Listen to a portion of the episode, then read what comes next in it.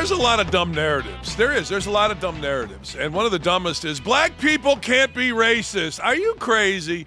Growing up in Gary, Indiana, black people were the most racist people, at least when I played basketball. But I'm not mad at anybody, but it's just silly, particularly in this day and age. The other silly narrative is that we got to go back to a few years ago when white people were just supposed to be quiet.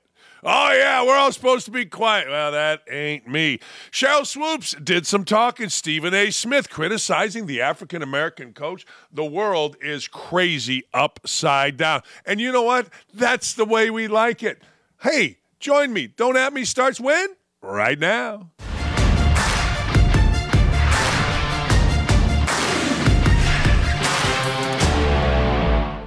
Sheryl Swoopes, you beautiful, actually not so beautiful, hunk of big ass, big mouth, stupid. We love you, Sheryl Swoopes. You're the gift that keeps on giving. First, you tell us that, well, Caitlin Clark used an extra year. She didn't. Shoots 40 times a game. She didn't.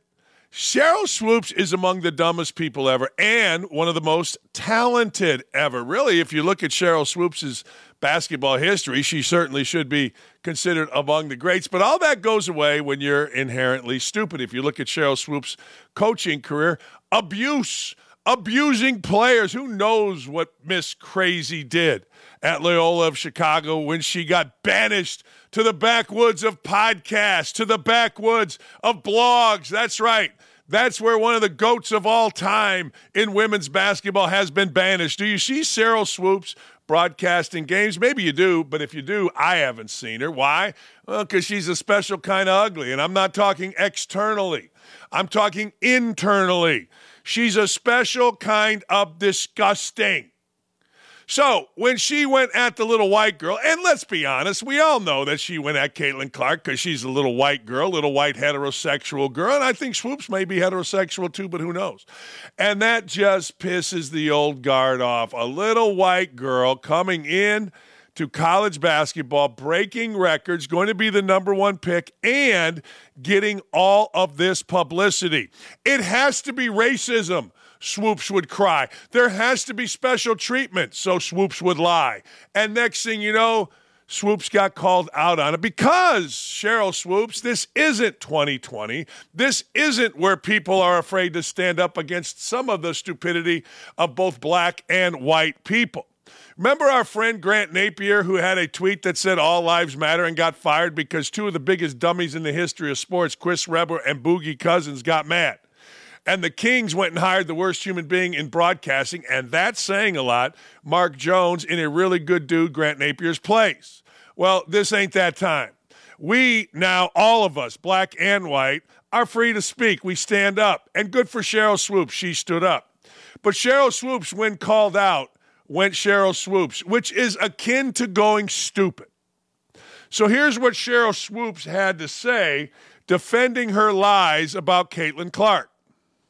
So, for people to come at me and say that I made those comments because I'm a racist, like, first of all, black people can't be racist, but like, that's the farthest thing from my mind. Like, I grew up in a very small West Texas town, predominantly white. My best childhood friend is white, winter, predominantly white. College, won a national championship. Pretty much everyone on the team was white. Like we're sisters to this day. Like like that's not a part of my DNA. Um, I have like no issues with Caitlin. Her breaking the record, I think obviously is a tremendous accomplishment. Um, but I, I, think what Caitlin has done for not just college basketball, but for women's basketball, period, I think has been great. The following, people watching the game, sellouts that we haven't seen ever. I have a black friend. His name is Reggie Jones. We go to lunch. I can't be racist. Well, black people are absolutely capable of being racist. You know, hey, white boy. I mean, how many times do you hear that? There is no more racism than Jalen Rose with his white boy wasted. I mean, I'm reading the code words every day. Are you kidding me? And it doesn't bother me. I just look at racist people, both black and white, as inherently stupid. And good for Sheryl Swoopes for coming out and saying, hey, look, I got a white friend. I went to a white college. Well, you went to a white college because they offered you a scholarship down there in Texas. Anyway, the idea that black people can't be racist is inherently stupid. We hear it every day.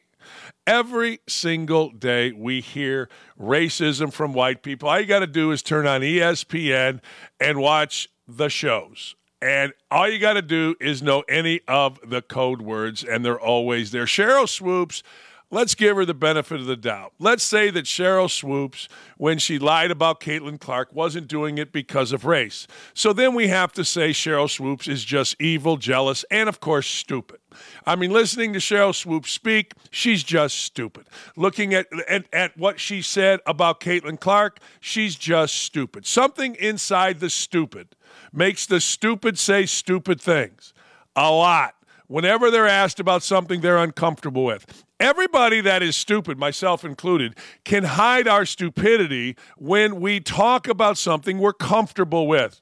But a white girl in basketball breaking a record, oh my God, AKA OMG. I'm uncomfortable with that.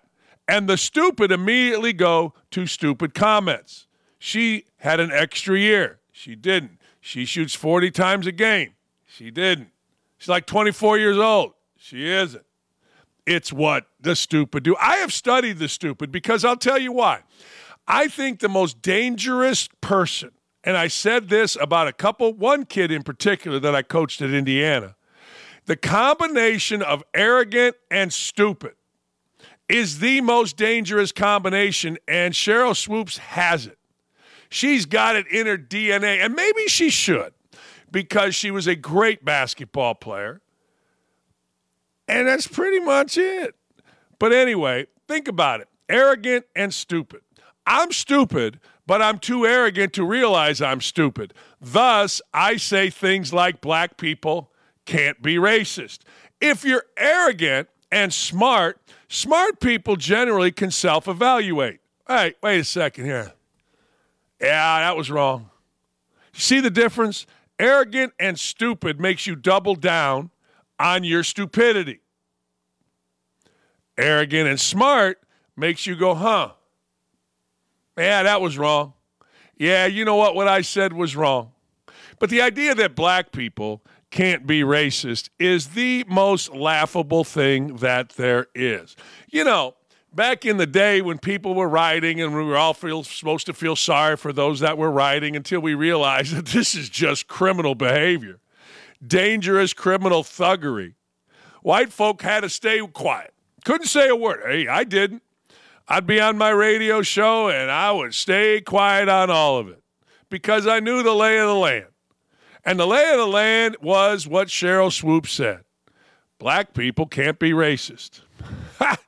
Ask, ask your black friend if black people can be racist. And they'll laugh their ass off, assuming your black friend isn't arrogant and stupid. My black friend, because I want to be like Sheryl Swoopes and tell everybody I have a black friend. I actually have many black friends, but I think it's very funny that Sheryl Swoopes goes with the I have a white friend.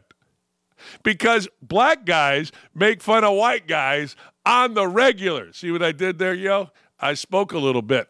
On the reg. About what? You're not racist because you got a black friend? So Sheryl Swoopes flipped it.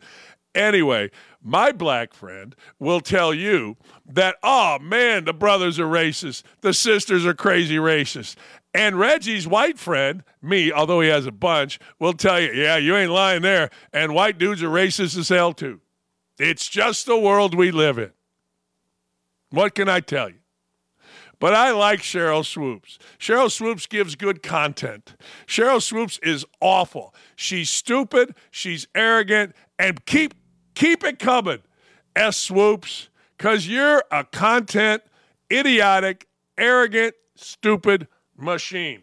Bingo. Speaking, speaking, ladies and gentlemen, of content machines. Stephen A. Smith and others will eventually do this. But I've said this for years in the world of coaching. In the world of coaching, do you want equal treatment or do you want equal but special treatment? Now, what does that mean, Dan? You know, there have been great coaches, and Bruce Weber comes to mind, the head coach at Illinois who took him to the national championship game, did great things there in Southern Illinois, all that stuff. The that take a while to interview. Like I could go into an interview for any job, anytime, walk out and go, and they would go, "Hey, huh? Probably should hire that guy." I can't. I can interview well. Like I can take all of those uh, evaluation tests and make myself out to be like a Mensa, not actual questions about stuff. Like I can't answer one solar system question, not one. I was at trivia night with my wife, and I can't answer. I don't know the order of the planet. I don't know nothing. I don't know nothing about a lot. But you know those mental tests? I've got a thing inside my brain that flips, and I know the answers that they want so I can get a great score on those Briggs Myers and all of those tests because I'm smart enough to do that. Well, I said the same thing. Bruce Weber, tough interview, could not interview, could not get a job out of Purdue. Finally, Southern Illinois hires him, and he's a great coach. White dudes, black dudes, Asian dudes, Hispanic dudes, everybody is different. And sometimes when you interview, you're just not good at it, or sometimes when you interview, the person you're interviewing with and you are incompatible. And it could be a lot of times. Well, that was never the case with the African American coach. The African American coach was a must hire. We've got to hire this guy. Why? Well, because he's got a good resume and he's African American. And then when they go interview him, he ain't any good. Case in point, Eric Bieniemy. Eric Bieniemy has interviewed a bunch of times for a bunch of jobs and nobody wants to hire him. Is that every owner's fault? Is that every GM's fault that has interviewed him? I do not think so. It wouldn't even be a question in the white dude world, but of course, in the African American world and in the sports world where white guys are trying to appease African Americans, of course, it's a big issue. Racist, they cried as Eric Bieniemy couldn't get a job, but nine other African Americans did. Never made sense to me. Apparently, it doesn't make sense to our guy, Stephen A. Smith. Smith says, Well, I have spent years lamenting the state of affairs when it comes to the state of affairs. Oh, wow, he's trying to be smart with state of affairs as it pertains to the National Football League and black coaches. I've spent years coming to the defense of Eric Bieniemy. Not anymore. Can't do it anymore. When I think about Eric Bieniemy, I think about how DeMeco Ryans got the job in Houston. Mike McDaniels, who's biracial in Miami. Think about Mike Tomlin, who's been in Pittsburgh for 17 years. Think about Todd Bowles, guys like that. Really? Well, I like the fact that Stephen A. Smith is actually thinking and not talking. At one point, his mouth shut, his brain worked, and I'm thinking it's a pretty smart brain. I am. I think Stephen A. Smith's a pretty smart dude whose mouth overruns his intellect most times. But who am I to judge? My mouth overruns everything. It just does. But when you look at the quote plight of the African American coach, all you got to do is basically present yourself in such a way that you're likable to the interviewer, you have a great resume, and you have a plan for that particular organization. That's what interviews are. You can have a plan for the particular organization. You can have a good resume. But if you are unlikable, at least to the people sitting across the table from you, you're probably not going to get the job regardless of you are if you are an African American and Mike Freeman's going to write an article in USA Today if you don't get the job. But here's the deal behind. I always try to give you the deal behind the story. There's a big part of me that says interesting. Now that Eric Bieniemy is no longer in the NFL as he took a job as co-head coach, offensive coordinator at UCLA, he's fair game. You got to understand something. When somebody is in the NFL, that's an NFL guy, NFL media, including national media like Smith, a little bit less hesitant to criticize. Guy comes from out of the NFL like Urban Meyer, boy, it's on. It's like the NFL, NFL media are so provincial, so incestuous that we will criticize you certainly because, well, it's the NFL, it's big money, it's big business, that kind of thing. So we will criticize you. But we're not going to go to the extent where a guy like Stephen A. Smith says he's done with Eric Bieniemy. If Eric Bieniemy was still in the NFL, you would not hear Smith say that. That's the backstory. I watched how when Urban Meyer came in with an impeccable resume, I mean to tell you, no major NCAA scandals, nothing. Some health issues. Okay, so what? Winning everywhere he's been, building everywhere he's been, dynamic offenses everywhere he's been. When he came into the NFL, the little NFL guys in the media, oh man, it's almost like they get defensive on somebody coming into the NFL from outside. It's kind of fascinating, really. I've really watched this. So, why is Smith all of a sudden talking about Eric Bieniemy and not talking about him being the next great thing? Well, first, what Smith said is absolutely true. There's no denying that. But second, now that he's out of the NFL, and for NFL guys, a school like UCLA, which to me is a big time school, but to NFL people, it's minor league football. Now it's open season. So there's a little bit of cowardice from Smith, which we've come to expect over the years. But you know what? Good for him. I've said this forever. Be careful what you wish for. If you're going to make this big push to hire African American this, African American that, understand African American this and African American that is going to be judged just like the white guy. If you don't win, your ass is gone. If you win, you're all good with me, baby. Mike Tomlin hasn't been 17 years in Pittsburgh because Mike Tomlin is African American or the Rooneys are this philanthropic family. Mike Tomlin has lasted 17 years because he's won, and he's won big, period. Ain't no difference once you get the job. There's difference to get the job. There's, oh my God, I got to hire an African American. Oh my God, we have to be diverse. Oh my God. We've had three white coaches in a row. We must hire. There's all that to hire. But once you get hired, woo, doggy, you better win. Because nobody, and I mean nobody, in the world said it better than Al Davis. Just win, baby. You know, let me take a drink here because I don't do ads often, but I should for this. I drink like eight a day.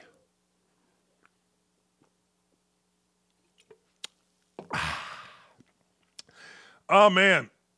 Our friend Gregg Doyle. Our friend Gregg Doyle, no surprise, is a crazy, flaming liberal. And crazy being first. Now, full disclosure Gregg Doyle was a kind of friend of mine. I was going to have, when Gregg Doyle moved to Indy, I was going to have Gregg Doyle stay at my house. I told him, hey, you stay at my house. Until I realized what he was doing with young married women. And I had a young daughter in the house, and I'm going through a divorce. And I'm like, yeah, you can't stay, man. I got a 18 year, I don't know how old my daughter was, 17, 18 years old, going through a hard time. There's no chance I was letting Gregg Doyle stay at my house. I had Gregg Doyle over to my house. We had a three on three tournament.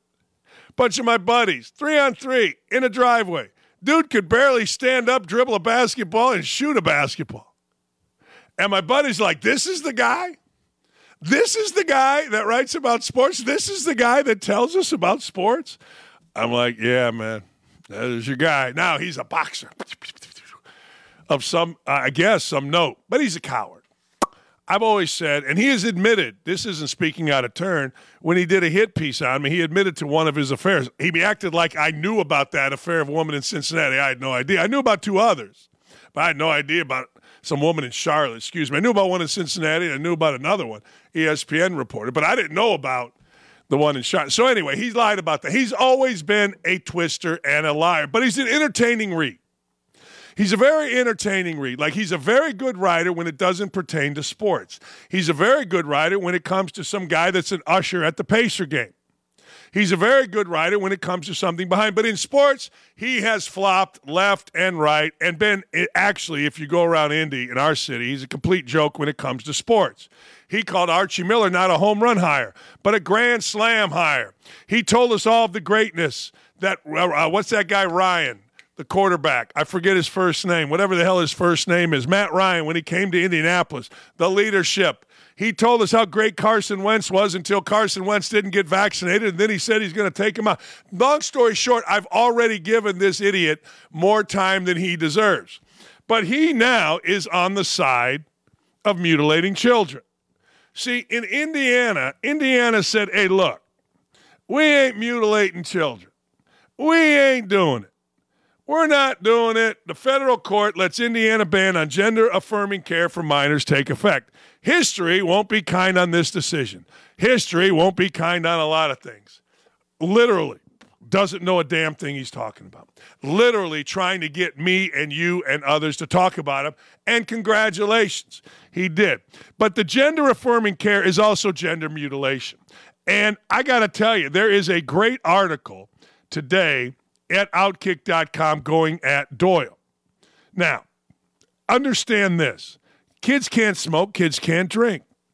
Kids can't drive a car till a certain age. But somehow, some way, Gregg Doyle and the rest of these left liberal crazy people want kids to be able to cut off their junk, want kids to be able to mutilate their bodies. Now, the woods is full, and I mean full, of kids that are looking back at this, parents that are looking back at this and saying, oh man, this is the worst thing we've ever done. This is horrible. This is ridiculous. I don't know, and Doyle has had kids, but I don't know why anybody, anybody would think that a six, five, eight, nine, ten year old should be allowed and their parents should be enabled to chop up or chop off their private parts. I don't know why that's even a thing. It's almost like people are so stupid that they defy logic. And that's Doyle, although Doyle is very smart. Doyle is very, very, very smart. He's a smart man. I will give him that. But he's morphed into a guy that just simply wants clicks. He's more, my friend Ken Sterling said it best. He's just not real anymore. What you read about him just isn't real. You know what I mean? And you can't really call yourself an ally of transgender kids by, well, saying it's okay for a six year old to mutilate themselves. You can call yourself anything you want. I mean, and Doyle does. But there's no ally to six, eight, nine, seven year olds chopping off body parts because, frankly, six, eight, seven, nine year olds are still eating boogers. They don't know what they want to be. They don't want to be a fireman. No, I want to be a Barbie doll. No, I want to be, uh, I don't know, I want to be a police. No. But yet we let them make their decision and we support it in the media to chop off private parts because what? They're playing with a dress because what? We know some psychologists said, well, they really feel like they're a woman. Good. You know what'll happen? When you get to be 16, that feeling will still be there and you can make an informed decision. But that's not Gregg Doyle. That's not our liberal friends. No, no, no, no, no. No, no, no, no, no. He is, quote, a prototype. This is my friend, Alejandra Avila, a prototype of the current generation of woke online activists who will be remembered in American history as lazy and arrogant. Boy, is that true. I've never met a more insecure, arrogant human being in my life than Gregg Doyle. And I've already given him way too much time. Doyle believes it's sacrosanct to provide gender affirming care for kids, thus enabling the severing of their genitals to rejigger their biological makeup at six years old. That's what Doyle does. Write more hate pieces on me, Doyle. Please write more hit pieces on me. It affirms my long held belief that when god awful people don't like you, you're doing the right thing. Man, can you imagine? Hey, daddy, I just ate six boogers, but I want to cut my dick off. Oh, okay.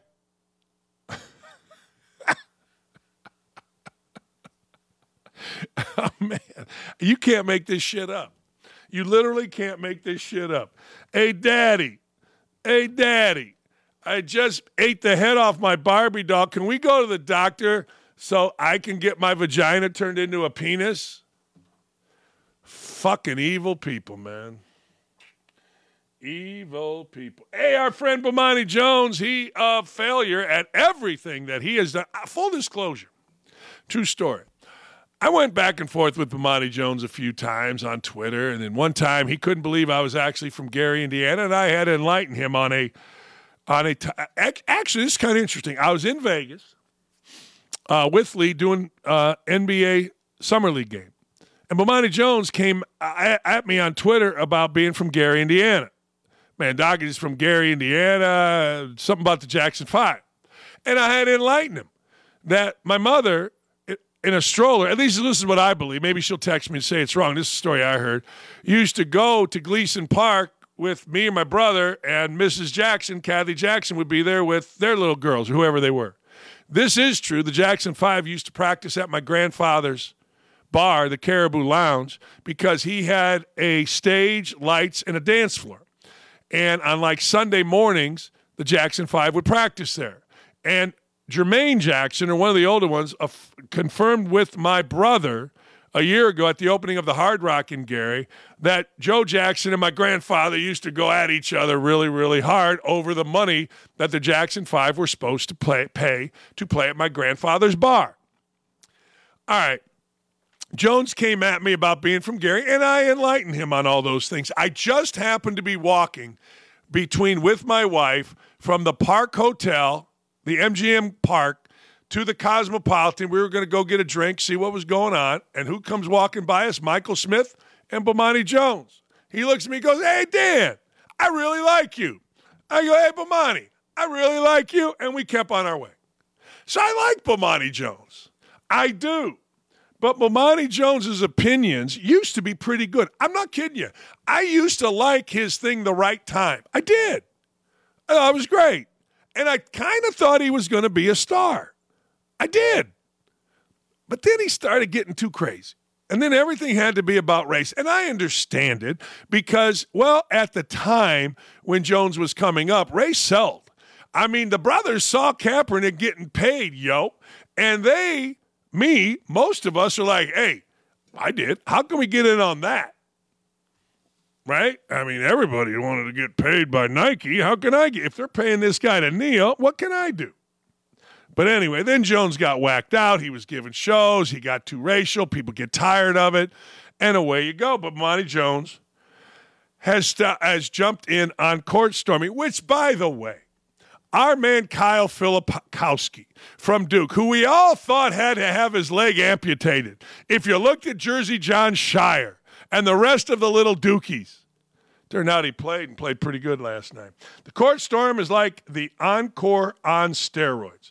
No one has any leverage over the kids once they get out there. True.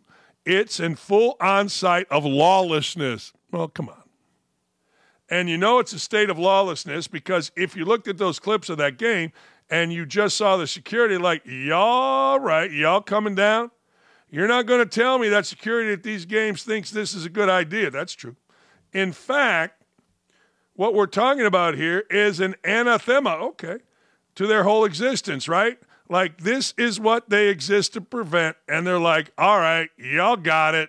Y'all come on down. They know this is a horrific idea. Yeah.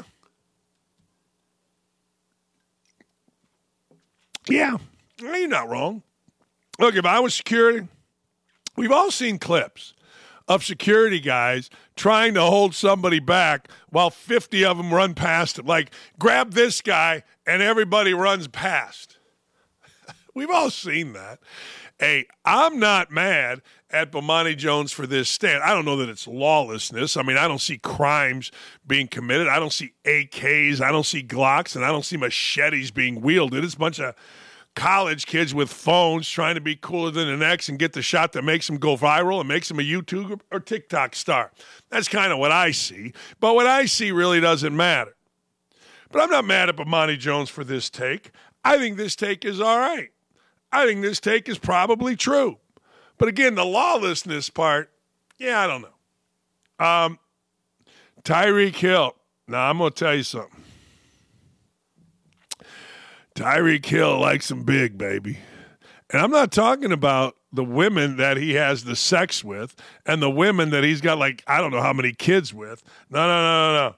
He wants to throw hands with the big. And Sophie Hall is a plus size model. She's an influencer with more than 2 million followers on InstaFace. She claims she was invited to take part in an offensive line blocking drill after watching Hill train in his backyard January 28, 2023. This is a lawsuit. The Daily Mail's got it. Now, hey, big girl, it's a bad move to do this next paragraph. On her first defensive line rep, Hall alleges she managed to push Hill backward, drawing laughter from a group of witnesses, including Hill's trainer, mother, and sister. Oh no. Oh no. What are we going to do? Hall then claims that Hill became embarrassed. He became angry. And that they insisted they do the drill in opposite positions. The second rep was interrupted by a puppy. Third rep saw Hall hold her own. But on the fourth rep, Hill allegedly charged into her violently and with great force, leaving her in excruciating pain. All right. Well, Hill, a National Football League superstar, perennial All Pro, first team All Pro, and world class athlete, nicknamed a Cheetah for his incredible combination of speed and strength, made his living humiliating and outperforming his competition on the football field. Unfortunately, after getting humiliated in front of friends and family, where he was knocked backwards during a friendly football lesson by his friend Sophie Hill, Hill became enraged and forcefully and personally shoved Miss Hall, severely fracturing her leg. Yeah, I'm, I'm siding with Hill on this one. I'm sorry, I'm siding with Hill. I mean, a big biggin gets in the ring, and a big biggin wants to throw hands with an NFL player who's notably crazy. I mean, all you got to do is listen to Joe, Tyreek Hill for one 10, five minutes, and you know the dude's nuts. So the dude is nuts. You think you're a badass. You shoved him down. I'm sure there's taunting. And then you get mad because Hill came back at you. I've never been for hitting women ever. I've been very vocal about it. And my thing is always like, what do you do after? And I would equate it to this for Hill. Now, Hill's a dumbass. We all know this. But Hill knocks this girl down the biggin. Then what do you do?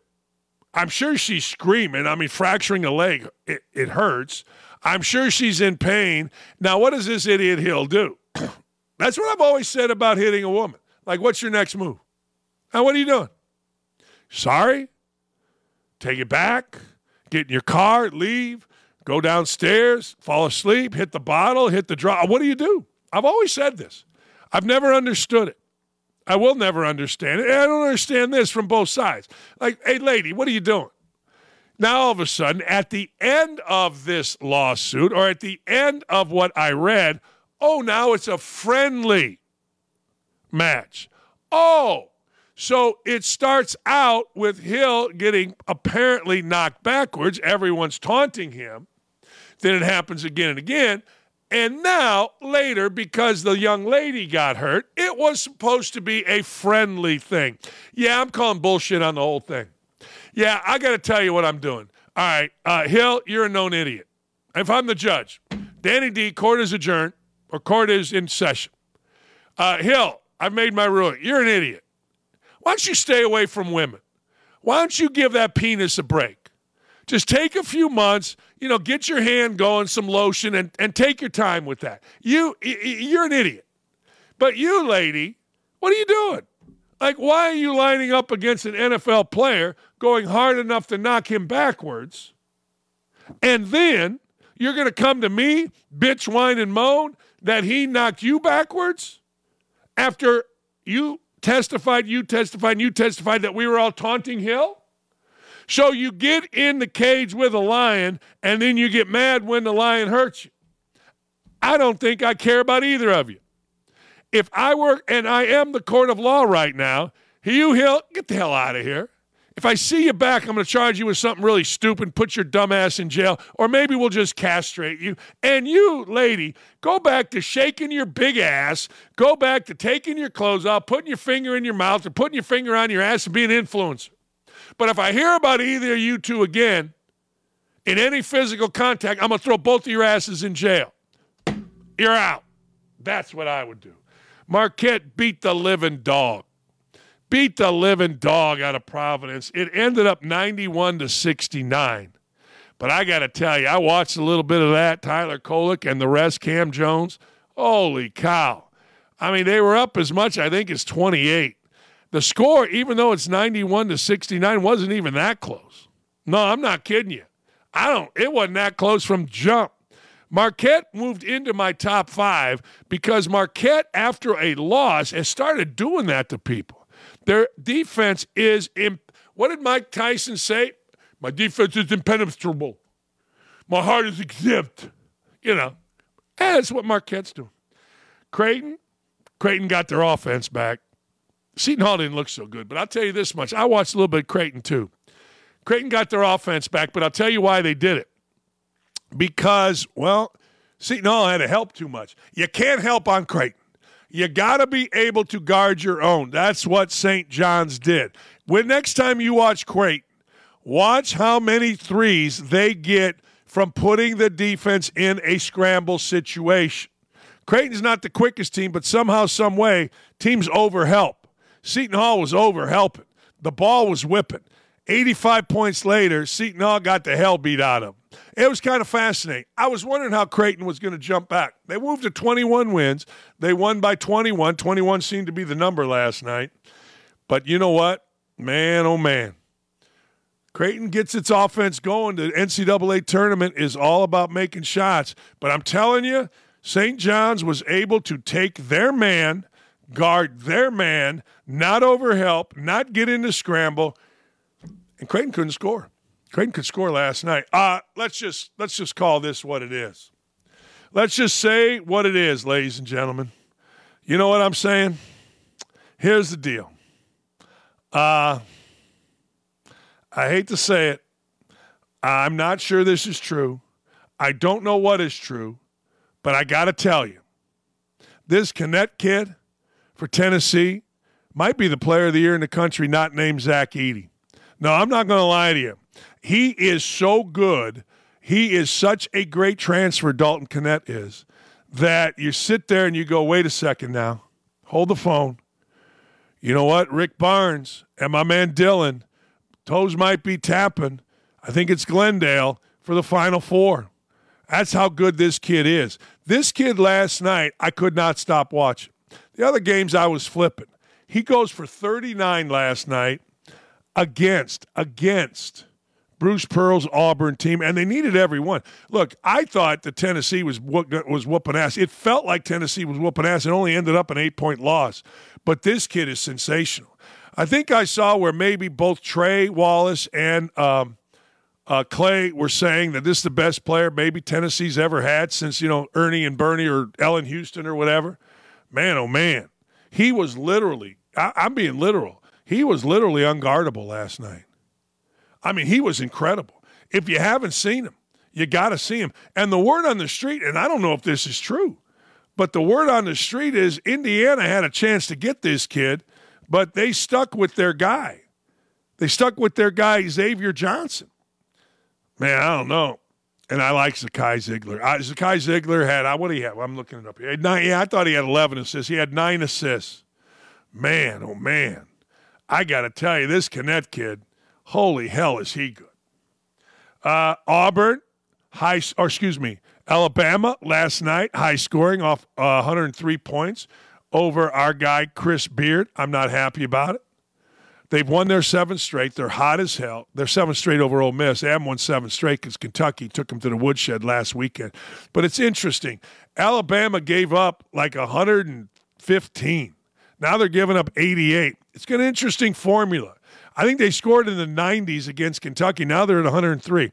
Interesting formula for success in the NCAA tournament. And ladies and gentlemen, the best player, the best freshman in the country, John Johnny Kinziger. He's about this tall. 2.7 seconds ago for Illinois State. uh, underneath out of bounds, down one against Missouri State. Johnny Kinziger goes up from the baseline, sets a screen, receives a screen, comes over to the right baseline, catch, whap, boom. Game winner. Illinois State moves to 500. Andrew Dakich and his crew are hot. I'll be there Sunday at Valparaiso for the season finale. Illinois State was up 10, 10 with five minutes to go, and Missouri State, who's arguably the most talented team in the Missouri Valley, said, no, no. They started locking up and scoring at the rim. And Johnny Kinziger, Mr. Basketball out of the city, uh, the great state of Wisconsin, had 20, eight assists, four rebounds at five foot nine. Ladies and gentlemen, it's 10 o'clock. You know what that means. I rarely run, but when I do, and we got a monster coming up. I'm sorry, it's 940. We got a monster. Hey, look, I got Fran McCaffery coming up. I got Tim Brando. We got a show for you. Stay right here. Man, I'm fired up. Sack the hell up and don't go anywhere. Don't at me. We'll be right back after this.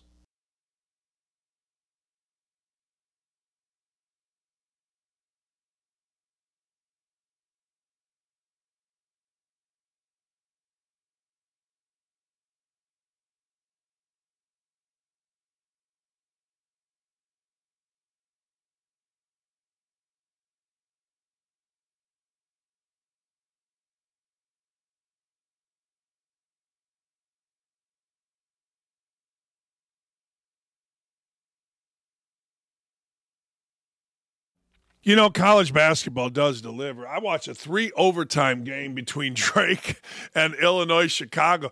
I'm not going to lie to you. I am absolutely on fire. I've made 1800 over the last 2 days in college basketball bets. I am in fuego, but I can't post them. So if you have my text and you want them, I'll send them to you. But every time I post them, you know what happens? Well, bad things happen. They do. I lose, and I don't want to lose. There's no joy in losing. But I will, if you'd like. I'm on fire. I've studied college basketball this year as an example, and I can show you if you'd like. I mean, I know a lot of people say they're on fire, but I can show you. I mean, I got my DraftKings app right here. I don't know who sponsors all of us. Maybe DraftKings isn't the right one, but I really don't care. I started out basically with a hundred bucks. True story. And now I'll show you. I'm at nineteen hundred bucks. You can see it up there. We're at nineteen hundred. So all bets settled. Let's see here. Drake, winner. Arizona minus 11. Wait, how do I turn this right? Winner. Illinois State, caught him late. Winner. Milwaukee minus three. Winner. Uh, Milwaukee plus one and a half. Winner. I did cash out smartly got uh, instead of losing hundred bucks, I only lost fifty. Cash that out, and I lost a Milwaukee one. Night before, Alford winner, Notre Dame winner, Kentucky plus three forty winner. I mean, I don't know. I'm on fire. What can I tell you? And I should be. But my system is this. I watch the game and then I bet. What can I tell you? I watched the game and then I bet, except for the Arizona one last night. I was up and I'm like, you know what? Arizona State sucks. They're tired of Danny Hurley. Arizona's playing great. Arizona went in there and whooped him. All right, studs of the week. It's the damn awards. Don't at me. I didn't swear. I said, don't at me, mom. Anyway, my mom's on a cruise, so she's not watching, so I can swear. BYU basketball. BYU basketball has come in to the Big 12 and been really, really good. And that surprises a lot of people. What might surprise a lot of people, I was actually telling this story last night at a dinner that I was at. I got a lot done last night. I mean, you think about the games that I watched, I went to a kind of a a, a new menu dinner at a place. I'm going to a charity dinner tonight. I mean, I'm a busy guy. But I was sitting there with a couple friends. I had to be home at 8 to watch games but about 6.30, 7 o'clock, and I was telling them about BYU and their fans. People don't know BYU is one of the great home courts. Now, it's a bunch of racist pricks. Don't get me wrong. We played there one year, and one of my players was going into the stands if, if the referees didn't stop him because the N-word was dropped, and this is not a kid that lies about the N-word. So I've always thought, yeah, okay, you religious guys with your seven wives, hey, that's great. And BYU has 30 uh, 35 year old kids playing on the court, but that's not true. You know, I'm not Sheryl Swoopes. I deal in truth. And the truth of the matter is, Mark Pope has done a masterful job at putting together a team that moves the ball, shoots the ball, has no ego, and plays really, really hard. Now, their win against Kansas this weekend very much surprised me. I am that guy. I am the guy that always thinks Indiana, Kansas, Kentucky, used to be UCLA, Duke, North Carolina, Michigan State, Connecticut are all going to win big games at home on weekends every time. So when somebody comes in there, like BYU came into Kansas and beats Kansas, even though McCullers didn't play for Kansas, it's a massive win. It's huge. It's unbelievable. It's just hard to win in those places that I mentioned. It's hard to win anywhere on a Saturday afternoon in your league this time of year. BYU did it. If you're thinking about the NCAA tournament, understand this. This is not just a home team that plays uh, plays really well as a home team. This is a basketball team that covers all the bases. Very good shooters, tough ass inside guys, will get the ball out in transition and plays exceptionally hard. Don't sleep on BYU, ladies and gentlemen. Uh, loser of the week, Joe Biden and his refusal, his absolute refusal to comment or take a knee or whatever the hell you're supposed to do on Laken Riley. Laken Riley is the young woman that got murdered, brutally murdered, by an illegal immigrant, guy that should not have been in this country, a man that had been arrested numerous times. But because, and there is debate on this, whether or not Athens is a sanctuary city, somehow this idiot that murdered this young lady uh, was in Athens, was actually working as a DoorDash guy, and, ladies and gentlemen, murdered a woman who was simply out on a job. I'll tell you, as big a loser as any, as big a loser as any is the mayor of Athens, who is a complete dumbass, who should never have a job. He tried to pin it on Donald Trump being mad at immigrants. He tried to pin it on everything except what it is. Joe Biden and his god awful, ridiculous, what in the hell are you doing immigration policies.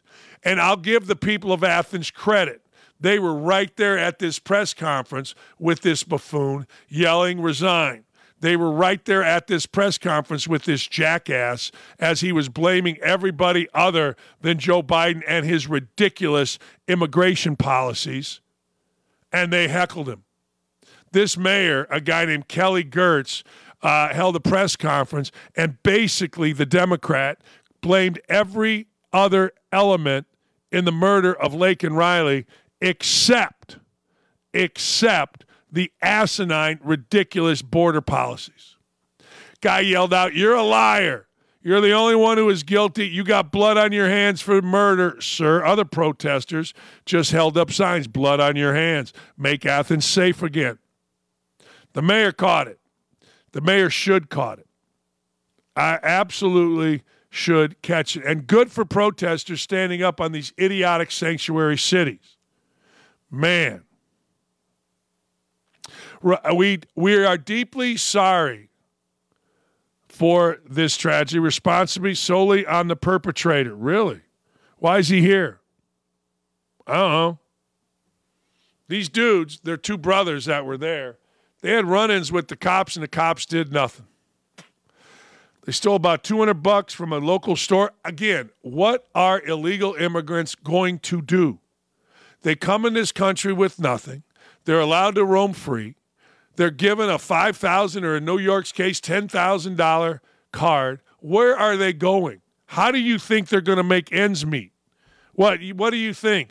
They're going to go down to the local steel mill and apply for a job? without a driver's license or without anything?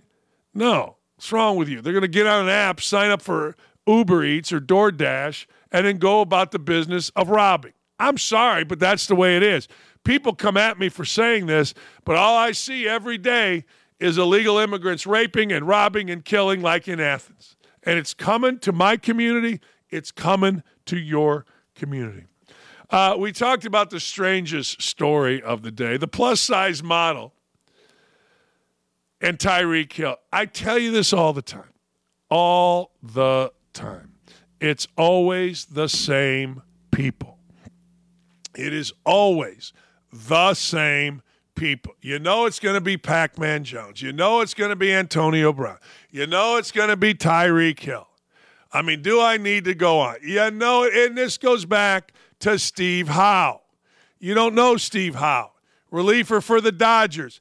Every month, this dude was getting arrested or getting charged or getting suspended for some kind of drug use. Every month, Art Schlichter is in the Indianapolis paper for doing something stupid. If you don't know who Art Schlichter is, he was the number one quarterback, the stud coming out of high school back in the late 70s, early 80s.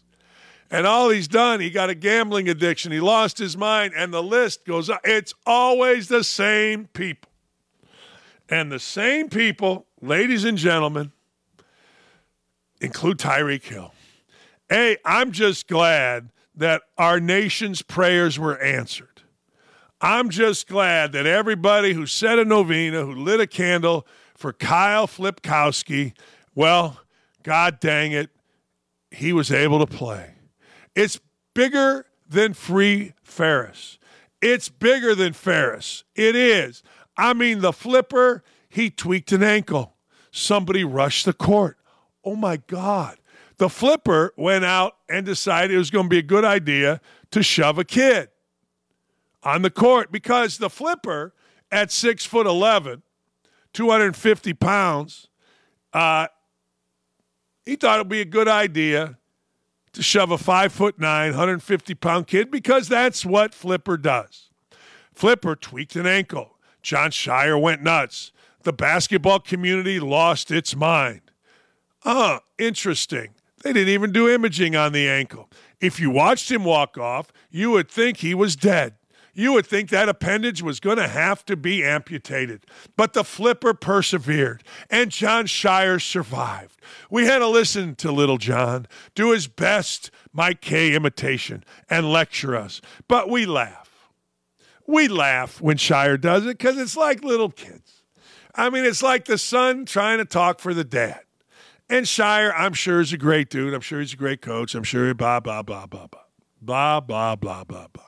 But Duke being Duke, they give me gas. Everybody overreacts, but good for the flipper.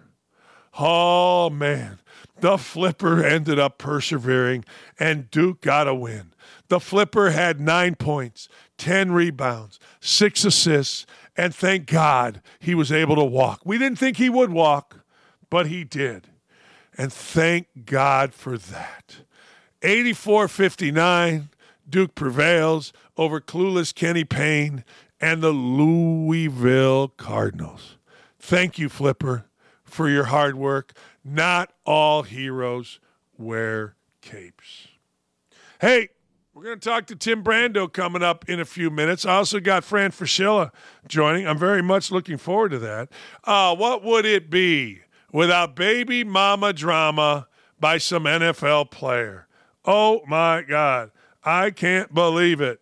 It is astounding to me. A wide receiver in the NFL with baby mama drama say it isn't so. Hey, I got a story on a legal immigrant killing a two year old boy. I'm telling you, you can get mad, glad, angry, sad. But the facts be the facts. When you let state number of people, enough people to fill two states in our border unchecked, they got to go somewhere. They got to survive somehow. And when you let a bunch of criminals in, they got to go somewhere. They got to survive somehow. What do you think is going to happen? There's going to be some raping, some robbing, and some killing. That's it. That's all. And if you don't think so, you haven't paid attention. So I got stories about that. There you go. Nicole Mecole Hardman, I like what he has to say. But I'm really looking forward. I am. I like Tim Brando. Tim Brando's fun. Tim Brando's interesting. And I like talking to him. I like talking to Fran Fraschilla. Fran is so much different than what you see on TV. You see him mad. You see him angry. You see him pissed. The funniest dude ever. He'll laugh. He's sarcastic. He's Philly. What can I tell you? I like. Can't wait. Stay right here. That's it. I got to take a break. We'll be right back with more on Don't At Me across the Outkick Network.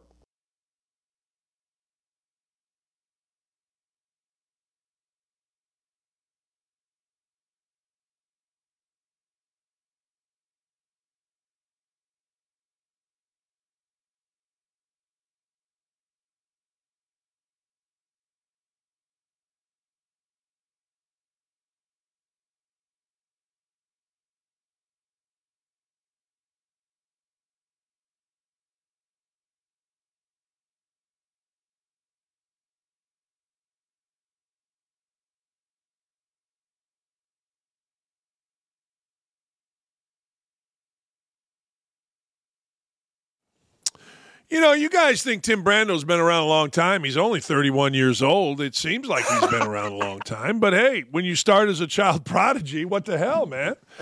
The great one joins me right now. What's on the chest there? What is that right there? What's that?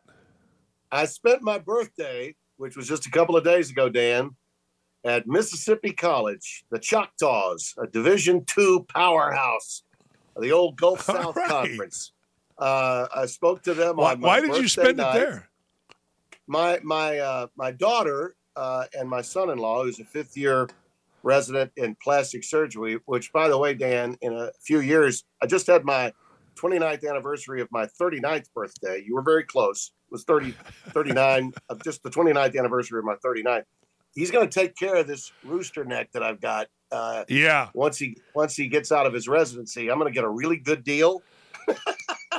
anyway, Yeah, you I was are. there to speak. Uh, Clinton, Mississippi is just outside the Jackson area, and uh, I went to spend that time. My, I have a granddaughter that's three years old that had her birthday.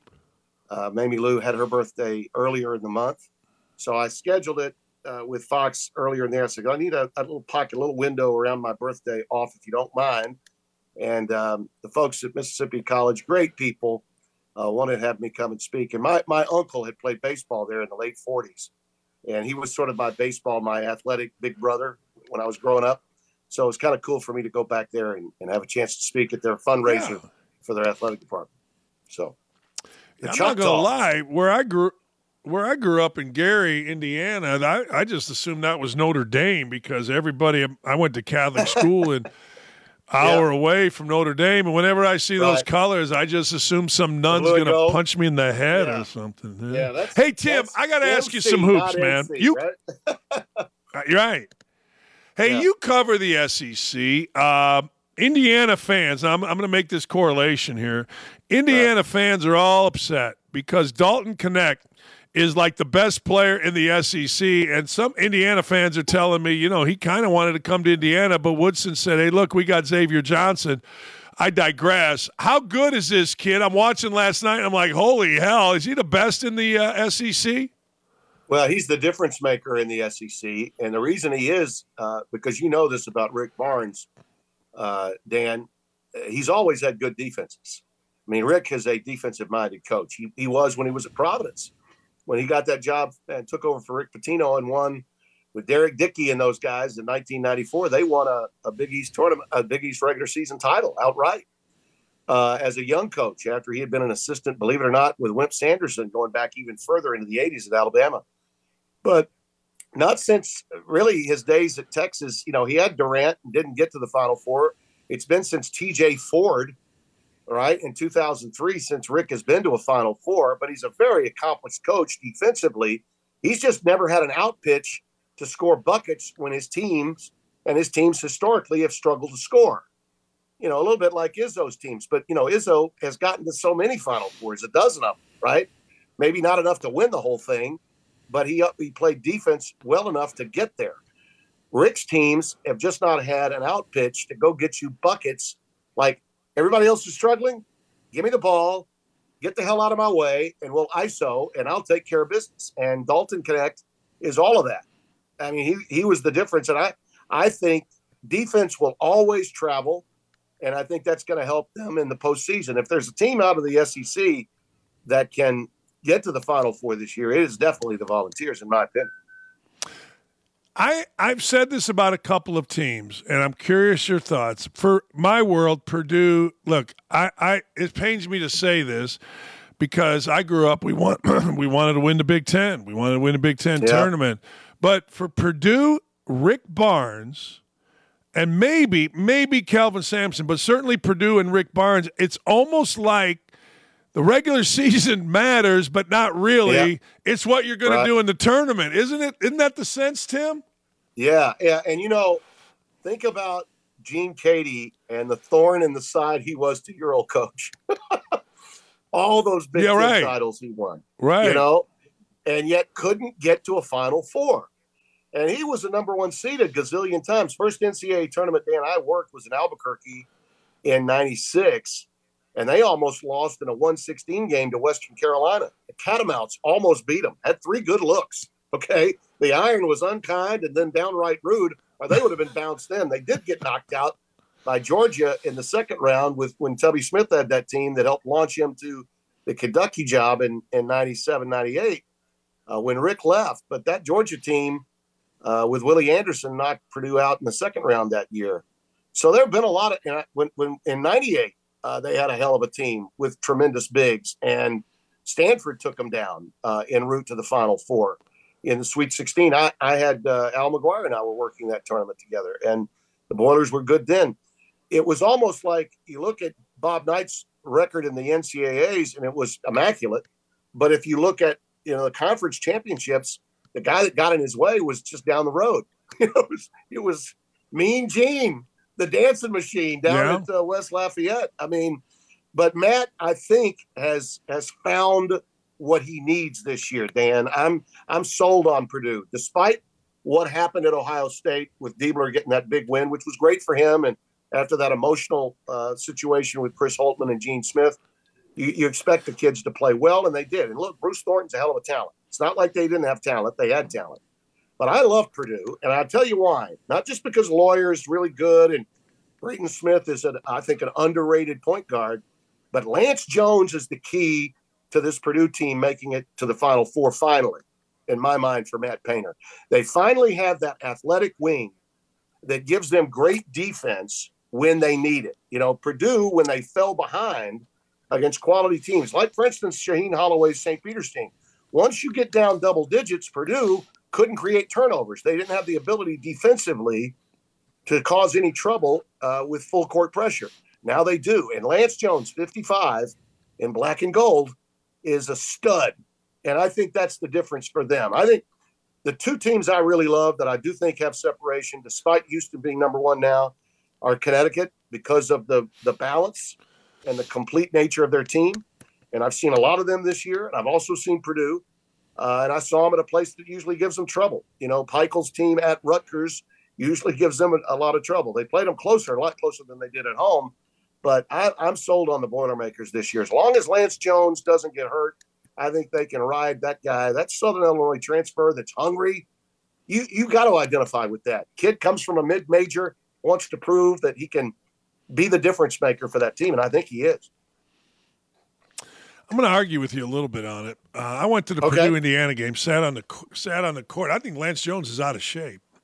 I think Lance Jones is out of shape and slow. I'm not going to lie to you. Watching him in person, the, the key to me, Okay. Purdue. Here's here's what Purdue does in the tournament. Painter doesn't shift how he coaches. Like a few years ago when they were getting beat by, uh, it wasn't it wasn't St. Peter's. It was before that. Maybe it was Texas. He benches his two best shooters because they missed a switch. They better get they better get for, uh, Foster Loyer going because the Yeah. NCAA Yeah. tournament's I- about making make a- shots. You make a great point. You make a great point about uh, he is a little chunky. uh, I watched him in he makes person. I thought he was slow. yeah, he, he makes big plays defensively for them. He, does. makes uh, yes, he does. great. He's yes. a he's a Yes. grunt. I guess the point I'm trying to make to you is he's a grunt. He's a glue guy. He, He is. is a Yeah, he is. you know, and that I'm just a hey Tim. I'm just married. Tim, I am married. Like as a coach, I Yeah. am married. I can't get it out of my mind that if you don't make shots, you ain't winning in the tournament. That's true. I learned Yep. that the har- the, the hard way, and I'm like, I'm watching Purdue, and I'm like, they better get this Loyer kid going, man, because he is Yeah. struggling.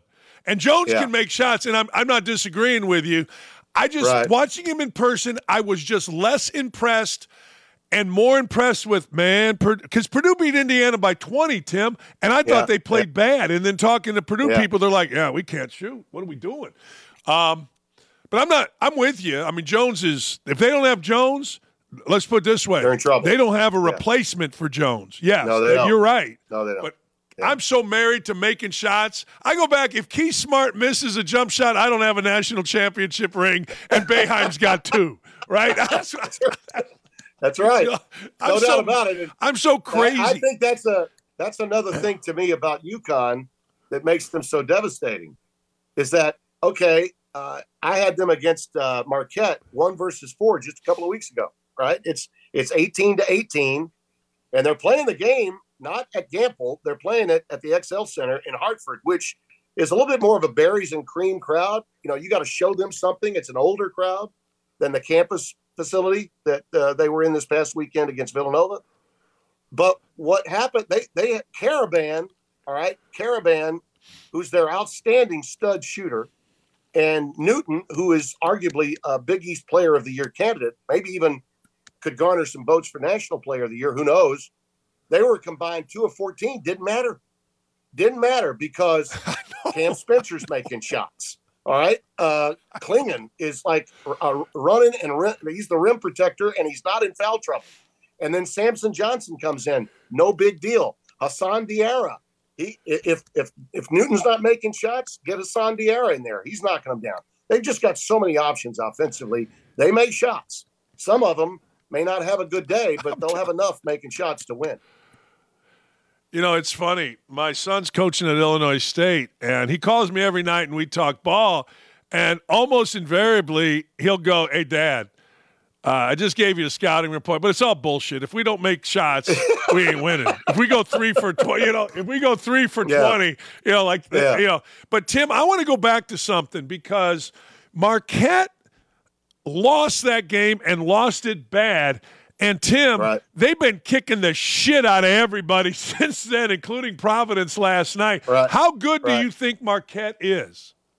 They are as good as the pick and roll with Kolek and Iso Oso Ighodaro can be. That's their offense. If you adequately defend the pick and roll, which by the way, for them with Ighodaro, is going to start if if you got a large uh, mid court uh, logo, right, and that thing stretches to about maybe thirty five feet to forty feet away from the Yeah. basket, they're going to be setting up that pick and roll that far out. Okay, because Ighodaro's got a very soft runner.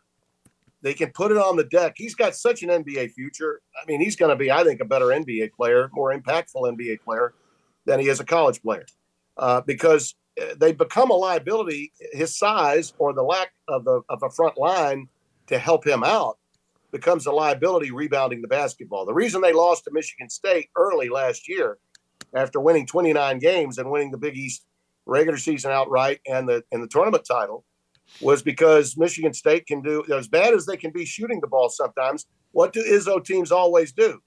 They defend and they rebound, and and that's all that really mattered. And they they took away the pick and roll, and uh, Kolek is an effective outside shooter, but he's not great off the bounce if you force him to shoot and create his own shot. He's better as a standstill shooter and you'll notice from time to time, Shaka's really good about this. He'll get Cam Jones out there who can handle the ball, who normally plays the two. He'll bring him to spell Kolek, which allows him to, to move around and get shots. And they generally do that when either Ighodaro is in foul trouble or he just needs a blow. So it changes their offensive look, you know, quite a bit. I love Marquette because of their defensive tenacity, but they they struggle to rebound at times and they really do rely so heavily. I mean, they're they're sort of the college version of Stockton to Malone. Those two guys, they really work well together. You know, the team that I have not liked all year. I mean, I know they've won some games, and I know they're. I, I have not liked Kansas, and I really don't like them with without McCullers. I saw them earlier the year, and ac- actually Marquette kicked their ass in Maui. They did. But I have not like. It's the first time, Tim. I'm watching Kansas, and I go, you know what?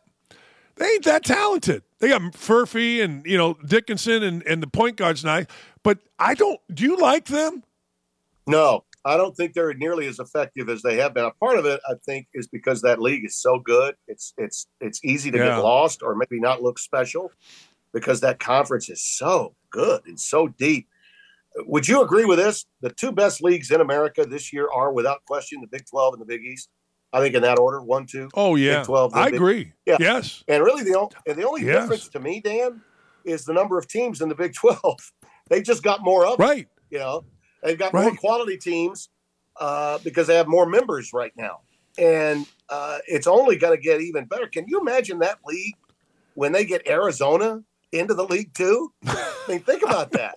How good is that conference going to be when uh, Arizona and Utah come rolling in there? Uh, and, and I mean, both in football and in basketball, that league looks really bright. But the Big East is the same story. They're only like one and a half bad teams in the Big East. DePaul is deplorable, and and Georgetown is a year away. I mean, Cooley is going to win. All right, Cooley's going to win uh, eventually. He just doesn't have the personnel. But you know what? You better work against Georgetown because if you don't work against them, they can slip up on you and beat you. So uh, when you're playing Seton Hall and Shaheen Holloway, or you're playing against um, uh, Providence, uh, that kid Carter is a hell of a talent. Like they were down last night in that game. I watched some of it. They were down 20 and still playing hard for English, who, by the way, I think has done Yeah. a great job for Cooley since coming into Providence. Uh, and it, it- after. Pitino had his meltdown, all right, and and he doubled down after his meltdown. I, I, I jokingly said, uh, as someone that's just a few years younger than Rick, he had a really bad senior moment. Okay, in that post game uh, when they lost to Seton Hall. But you saw what happened, right? After he says, "My bad," words matter. It's not like he hasn't had to apologize before. They go back and they steamroll Creighton right after Creighton had beaten Connecticut the same way UConn beat Marquette. And, and I think Creighton is a team, Dan, you don't want to sleep on them. Uh, Armstrong, uh, excuse me, Armstrong's with Villanova. The Ash, Ashworth kid now at the guard position came in to replace Brian Nembhard is now just playing his game. He's not worried about replacing Ryan Nembhard. Uh, and that Yeah. free flowing offense of the Blue Jays, they were one bad call and one second away from going to the Final Four last year. I think they could be a five seed or worse. They could, if they get the right draw, go to the Final Four. I think the Big East or the Big 12 could get as many as three teams in this year. You know, I rarely fall in love with men and I rarely fall in love with basketball players, but I think it's love, Tim. I, I think me and Jamal Sh- uh, Shead, I think it's love. I, I do. Yeah, I, I think there's player. love there. I, I Yeah. Oh, my God. you would. Is he He's your something? kind of oh, guy. He's your kind of guy. oh. Tim, I'm Yeah. watching that guy, and I always think remember- this. you are the human bruise when you play.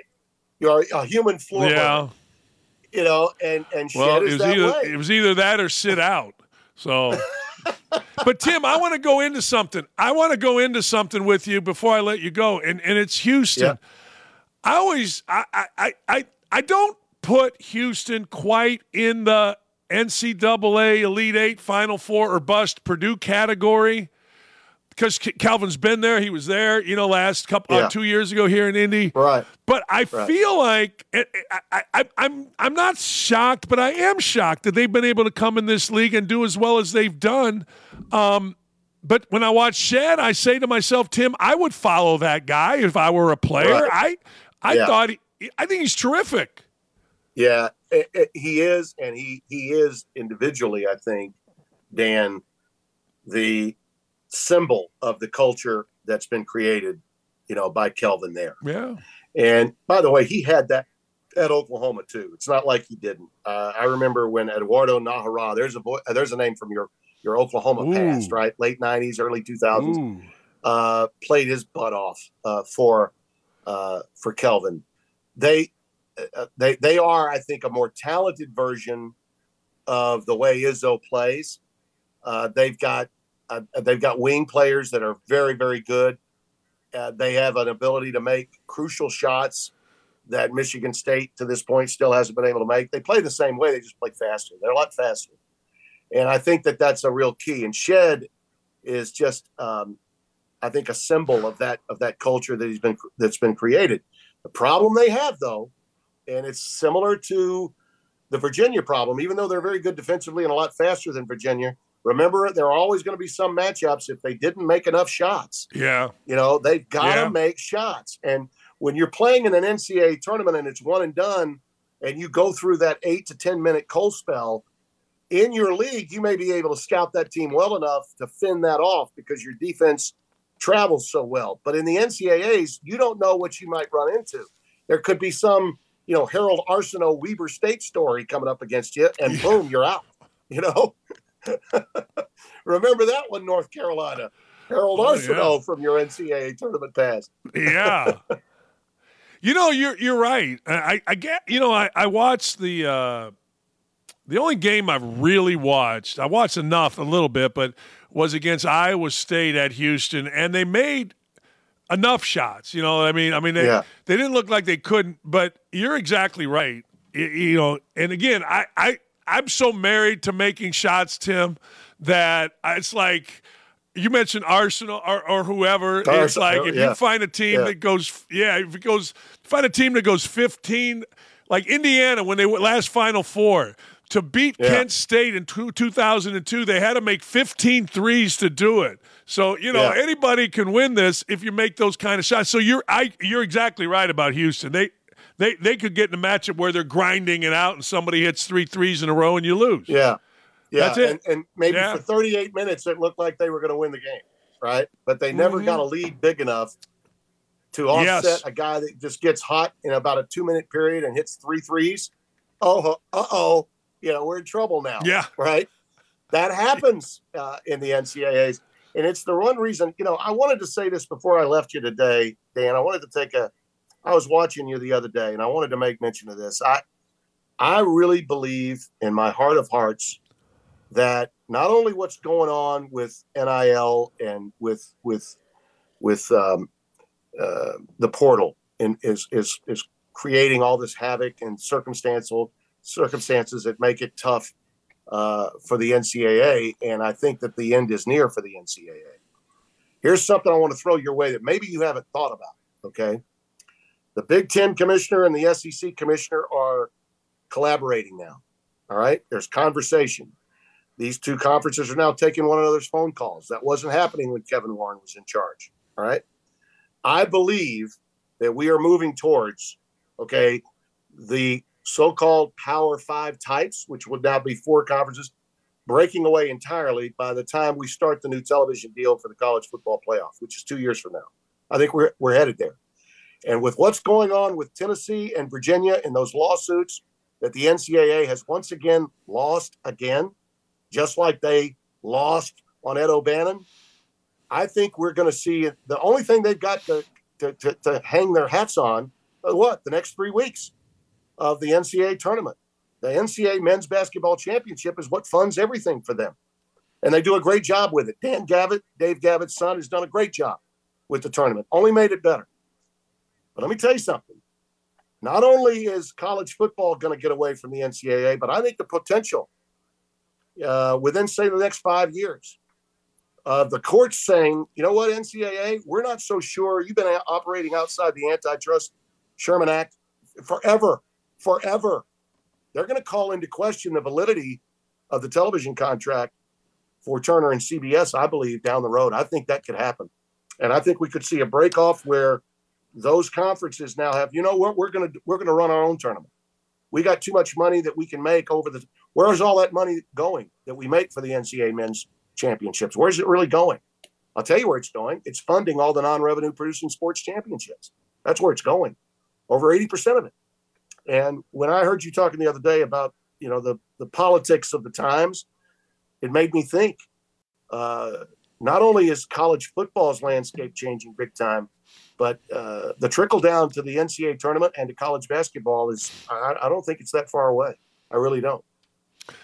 You know, this is kind of interesting. Bob Knight said that a long time ago that it Mhm. should happen. That why are we messing around? Let everybody have their own tournament. You know, if that does happen, it's I, I think it could potentially be catastrophic for women's sports. I do. I think it could be. I know women's sports is growing, and my wife is a legend in the world of women's softball at Syracuse and Bowling. Green and wherever. and I'm a big proponent. But I, I, you're right. The NCAA, if they lose the basketball tournament, well, that building, really nice building right here downtown Indy, it's closed up. Yep. It's boarded up. It's Yeah, done. I- and, that, and by it- the way, is over. I, I, to your point, it would make it tough, but I think that the, that's exactly why ESPN went out and cut that new deal as quickly as they did for the for the women's tournament. You know, to pay them more money because the sport is flourishing in a way that it hasn't in in you know in the last few years. But it's still- they it's still to ride the hemorrhaging money. Of Caitlin Clark, yeah, they do. I, I do think they could do okay, but again, it's um, we got to be aware of these things because uh, the NCAA is finally being called on the carpet for what uh, its its past wrongdoings and the lack of management, the inability to have the the infrastructure to uh, handle the infractions and the enforcement of these uh, incredible rules that have been put in place years and years ago under uh, Walter Byers and you know they, they got a they got a new guy there that's you know trying to talk the talk but he can't walk the walk because his only out is going to Congress. I'm sorry, Congress can't agree. We, we can agree on one thing, can't we? The Congress can't get anything done. All right, and the Supreme Court could apparently agree on only one thing, and that was that uh, Ed O'Bannon had a hell of a case, and it was a nine nothing vote. yeah, So you know, yeah, yeah. something to think about as we move forward. Man, I appreciate you. Thank. I got Fran McCaffery coming on here in a minute, Tim. Oh, Uh, give me him. give me one question, real quick. Give me one question. What would- what would you ask Coach Fran McCaffery? Well, McCaffery? first off, when you get him, uh, tell him uh, it, it's, it's very it's he's the only coach that I have to give a hard time about not being a better player than his wife.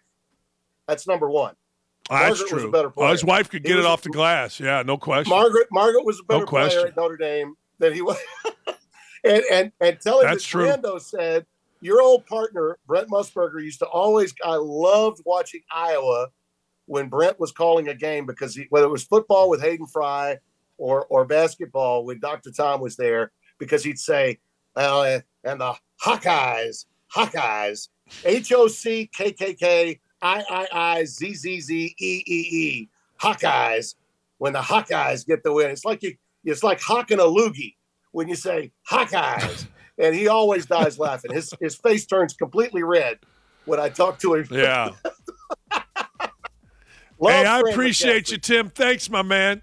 Thank you for coming bet. on. Appreciate. That was fun. That was a, I kept you too long, but that was fun. That's the great. Tim Brando. I kept him too long. I, I I just like talking to Coach Brando. What what can I tell you? All right, Fran McCaffery next. Look, um, I'm anxious. Fran McCaffery's son is dating Caitlin Clark. That must be discussed. No, I think it should. We'll be right back. We'll be right back. Got to take a short break here. We are rolling with Don't At Me, and you don't want to miss it. Stay tuned.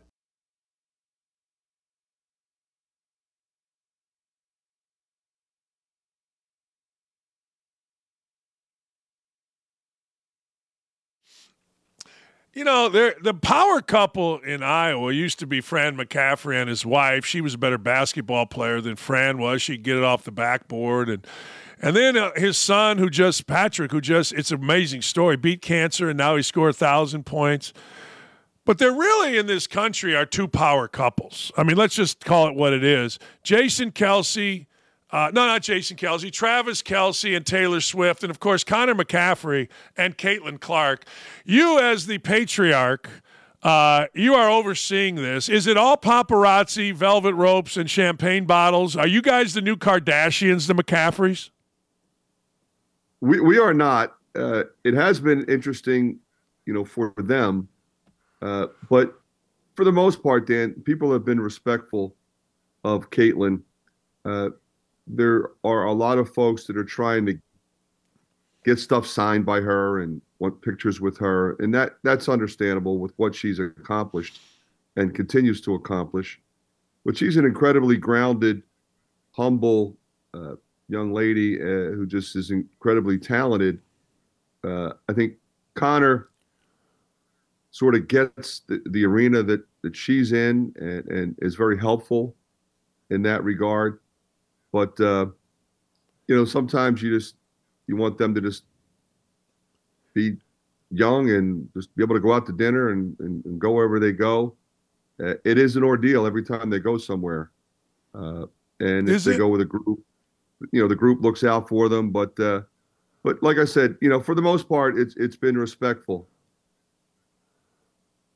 Because Connor is a popular guy too. I mean, he's a four-year starter for you. I mean, played baseball. I mean, damn, he, you know, Iowa's a big-time sports town. Iowa City's a big-town sports town. They they love their Hawkeyes, and so you know, it, it, it is fascinating. But it doesn't affect you. You told me that off the air. It, this has nothing to do with you and your basketball program, really. Oh, absolutely not. And, and we're incredibly supportive of our women's program and what they're doing. The relationship between myself and Coach Bluder, our coaches, our players, they're all friends. I mean, you know, lot, like I said, when when Connor and Caitlin go out, a lot of times it's our players, their players. Uh, so you know that that's fun to watch. Our players go to their games, they come to our games.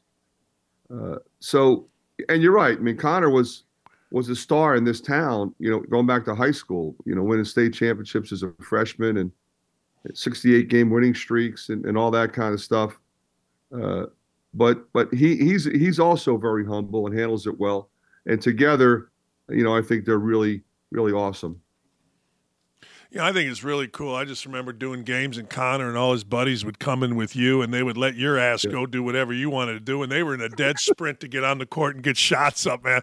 I remember looking at them, going, "This is freaking awesome, man!" All their Nothing better, buddies, Danny, they nothing better. dominated.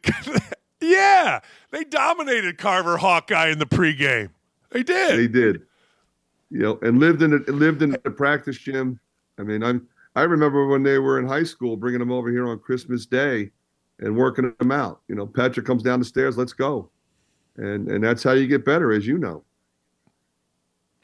Yeah, I love that with Andrew. In fact, I I remember the last day. I remember walking out of there. You probably remember this. The last day. Well, maybe you, you get to have Patrick in there, so you haven't had a last day. But I remember the last day we walked out of Zionsville's high school gym when he was at Ohio State, going getting ready to go the next day, and I'm like, "That's it, that's it. A lifetime of working out, rebounding, running after shots, bitching, whining, moaning, going to eat after. It's it. It's over." And it pissed me off, Fran, and it actually made me cry. And I don't cry. Well, I, that's not surprising. It is not surprising at all. The the the interesting thing for me is, you know, I have another one, Jack, who's a junior in high school, so it continued. That's right. But you know, you're right. You think back to the first time I took Connor to T-ball, and then all the baseball trips he took, all the basketball, all the AAU, all the high school, and then you know to to be together. You know, we won a Big Ten tournament championship. Uh, you know, when I hugged him after we lost to Auburn last year, that was that was as- about as emotional as you could possibly get. Uh, and it's been an unbelievable ride. And the same thing with Patrick. His was his journey was different, and Jack's journey is different. And you know, and and my daughter, who's not playing in college, you know, she played softball, volleyball, golf when she was in high school, and I did the same with her. So those are the years that you remember uh, above all else. There's no question about it. Yeah, my wife and I, we this is our first year. My stepdaughter played softball, started for four years at Harvard, and we're and she graduated. And we're like, what the hell are we doing? You know what I mean? Like, hey, you know, you know, like, we got, well, we got nothing. Hey, that sucks. Uh, how's your team? Do you like your team? Uh, your, your team scoring some points? You like where you're at right now? Yeah, I love this group, Danny. Uh, you know, we had sort of a core group of guys for a few years, and and that was great. So this is a different team. You know, new leaders, new roles. Uh, put some young pieces in there. You know, two transfers and four freshmen. Uh, and and those th- those young guys have really, I think, worked hard to continue to get better. I know that sounds cliche-ish, but it is so true because you know we have a different voice leading us. Uh, you know, we, we you know Connor and Bohannon, you know Garza, you know the Murrays who didn't talk much, but they were dominant players and leaders by example. So now, okay, you know Tony Perkins, Payton Sandfort, Patrick McCaffery, you guys have to lead. And Ben Krikke, you know you're you're an older guy, but you're new. You know, and and in all the freshmen uh, who have been terrific. I mean, Owen Freeman going to be the rookie of the year in the league, uh, and just watching him develop. and that's what coaching is, Dan. You did it for a long time. You're bringing young guys in, trying to get them to mess with the older guys. Now you're mixing in some transfers with Even Brauns in there. So that's the challenge. I think in a lot of ways, it's the fun of coaching. Uh, and this league, as you well know, the best it's ever been top to bottom. So there are no easy games. Every team has really good players. Every team has a really good coach. Every team has a home court advantage. So every time you get a win in this league, it's a big deal. You know, I, I, I talk about him probably too much, but we were when NIL started coming in. Urban Meyer, who was my neighbor at Bowling Green, and I were talking about cities and programs that are good. Columbus, Ohio, being one of them. And he mentioned Iowa and Iowa City. He said, you know, one of the places that's really could be and should be and maybe will be fixed for the NIL is Iowa City. No pro sports teams, absolute rabid, crazy fan base. Is that accurate to say that you guys are in pretty good spot here with the NIL and all that's going on with that? Well, we have some work to do in that area. We have some very generous people, some businesses that have jumped in. But the thing you have to remember, you know, it's it's a small state. We only have three million people. Uh, we also have Iowa State, Northern Iowa, and Drake in our state, so those fans get splintered. Uh, and we also have football, so that means you have to compensate more athletes uh, than you know maybe if you just were trying to you know take care of uh, 13 guys. So we've got a group of people working really hard to help us. You know, we're actively, you know, trying to uh, connect student athletes with the business community, which, quite frankly, as you well know, having been in it a long time, probably should have been happening a long time ago. You know, take advantage of the platform, connect our guys with the business community, let them know and understand what the real world is, and uh, and then also participate in some of the revenue sharing. So you know, you and I have, have no idea where this thing is going to end up. And right now, you know, you could argue that it's a mess, uh, because literally there are no rules right now uh, at this point in time. And you know, so sometimes it only takes a one billionaire to bankroll your program and take it to the next level, and that's not what this is supposed to be. But uh, we're we're we're we're in a good place, and we're trying to be in a better place. Fran, you're an Ivy League guy. You're brilliant. I mean, I know you try not to be. I know you try to be every man, and people see you on the sideline and they're like, he's mad, he's crazy, but you're brilliant. Okay, like I know the Big Ten coaches. Not one of them could, would even be allowed on the Ivy League grounds. But you are a. I, so give me, give me the, give me the solution. How does this you know, how, how, does this get back if we're going to have revenue sharing or we're going to have real NIL? How does it get back to that as opposed to pay for play? Or can it get back to that? I think the only solution at this point, Danny, is to assume a professional sports model. So that means the players collectively bargain with the NCAA. There has to be a governing body. Right now, there's not, as you know. So there has to be a governing body, and the players collectively bargain and there has to be some some level playing field. Is that a salary cap? Uh, you know, but once you say a, a young guy can profit from his name, image, and likeness, then you really can't, you know, put a cap on that if one person is more popular than another. But I, I do think we have to have some rules that people are following. Because initially it was supposed to be NIL separate from pay for play, as you just pointed out. And it has become pay for play. And I think anybody that was in the industry for as long as you and I have been, we knew NIL was going to become pay for play. There was no way around that. And, and so that's what's happened. Uh, you know, it's the only sports organization you and I know about that has declared every athlete a free agent at any point in time. That makes it really hard to put a team together. It makes it hard for a fan base to connect with the team and the players, not knowing who's going to be back next year. You know, they want to follow a, a college program. They don't want to follow an AAU team. So I don't know that I have the magic answer, but I do think adopting a sport, a professional sports model is probably a step in the right direction. Brad Underwood told me the other day that he has a friend, top 25 team, who an agent and a parent came into his office, not Underwood's, but his friend who's the head coach. He didn't tell me uh, the head coach. And the agent and parent were complaining that the player was playing too much. He was playing too much. You ever heard that? No, never. Uh, you know, I, I mean, that's kind of comical when you think about it.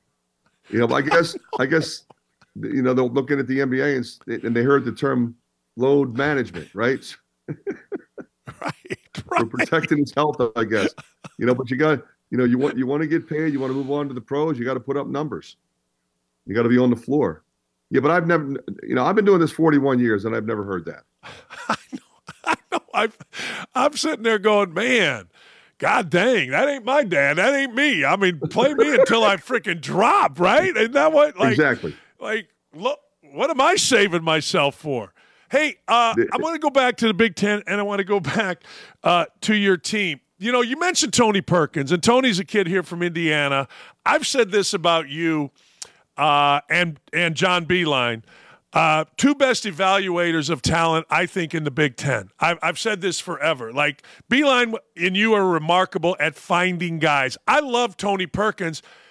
I don't remember him being a big name around here in Indy until maybe second half of his senior year. What is your process of going finding kids? Because you know you got this Sandfort kid who's now you know he's triple doubling. I mean, you you and Beilein to me are cut above in terms of evaluation. What's the process, or give me a little bit of the process? Well, you know, I, I think you you just said a very important word, and that's evaluation. So you, you know, we don't go off lists, we don't go off ratings, we go off evaluation. So I, you know, I have a lot of experience. My staff has a lot of experience evaluating talent. Then, of course, the most important thing is character. Uh, so, you know, we're, we're not in a position oftentimes, Danny, to, you know, to go and and get the top players. You know, like, you know, yeah, we try to recruit Cooper Flagg, you know, and, and things like that. But you know, at some point in time, you know, you realize, hey, uh, we got to find some other guys. So how do you do that? Well, you're at the same AAU tournaments, and uh, you watch them play against each other. But most importantly, Danny, you get to know them, because I think character is the number one component in the evaluation process. Is, is the young player, is the young guy going to work? Is he going to strive to get better? Is he going to compete? Or is he going to expect something to be handed to him? Uh, Tony Perkins is, is a worker. Uh, he's a grinder. Uh, he came from a great program, played for a great high school coach, and Jack Keefer, somebody that you know. Uh, and so he comes, you know, he comes here. We know he knows how to play. We know he knows how to compete. And and we watched him in an event over in Champaign. We went down to watch him for his high school team, and it, to me, it was a no-brainer. Uh, and, and oftentimes, what you find is, you know, I remember we were recruiting a top 50 player uh, who we were close to signing. And Keegan Murray and Chris Murray were ranked 347 and 348. Uh, and I flew down to watch them. Uh, and I just, I said, guys, these two kids are better than the other kid. They're just better. And, and I don't think that makes me really that much more intelligent, but I put the time in and I, I didn't dismiss them because of where they were rated. And I also knew their dad and their mom and their character uh, and kind of watched them grow up. And they both end up being first round draft picks. So, you know, I will say it was Payton Sandfort. It was kind of a unique story because I got a phone call from a friend of mine who had watched him and said, Hey, you got to go see this kid. So I go see him and he makes eight threes in the game. And as you know, you know, how, how, many times did your assistants tell you to go see somebody and then they don't play well, right? And you're like, what are you sending me to see him for? So, you know, I, I think if you truly evaluate, watch the game, watch their impact on the game, uh, get to know them, get to know their family, talk to people around them, uh, truly identify character. I, I think more times than not, you're going to be successful with who you bring into the program. And are they fits? And as you know, Danny, when you bring a kid to campus, he still might not be who you thought he was. You know, so if your team is full of character guys, they will tell you, hey, this guy doesn't fit. And and it doesn't happen a lot, but it's happened a few times since I've been here. The guy comes in and our guys say, Coach, you got to send him home. And that's what we do. I got cussed out for sending sending Bob Knight to go see Calbert Cheaney. I did. I did. Did, did, did, he, did he score a few points in Indiana? I think he was pretty good, Franny. I, I and and me and Felling used to look at Knight every time he scored 30. Like, remember when you cussed us out because uh, we sent you to see Calbert? you know, but you said something important. You put the time in as a head coach, you know, and that's that's why you're successful. I've kept you too long. I root like hell for you. I just I you is your is your third son going to end up playing for you? Danny, he is not. He has decided Jack? to carve his own path. Jack, yeah. He he's come out yeah. publicly and said you know he's he's carving his own path, and it's been interesting because uh, you know he's been down to Butler twice. You know, thinks the world of Coach Matta and Coach Joseph, Coach Barlow, Coach Diebler. Those guys they're recruiting him hard, and uh, he's been down there twice. And some other schools are recruiting him. Obviously, uh, Coach Forbes, you know Mike Young, you know Mike has been up to see him. So uh, it'll be interesting to see where he ends up.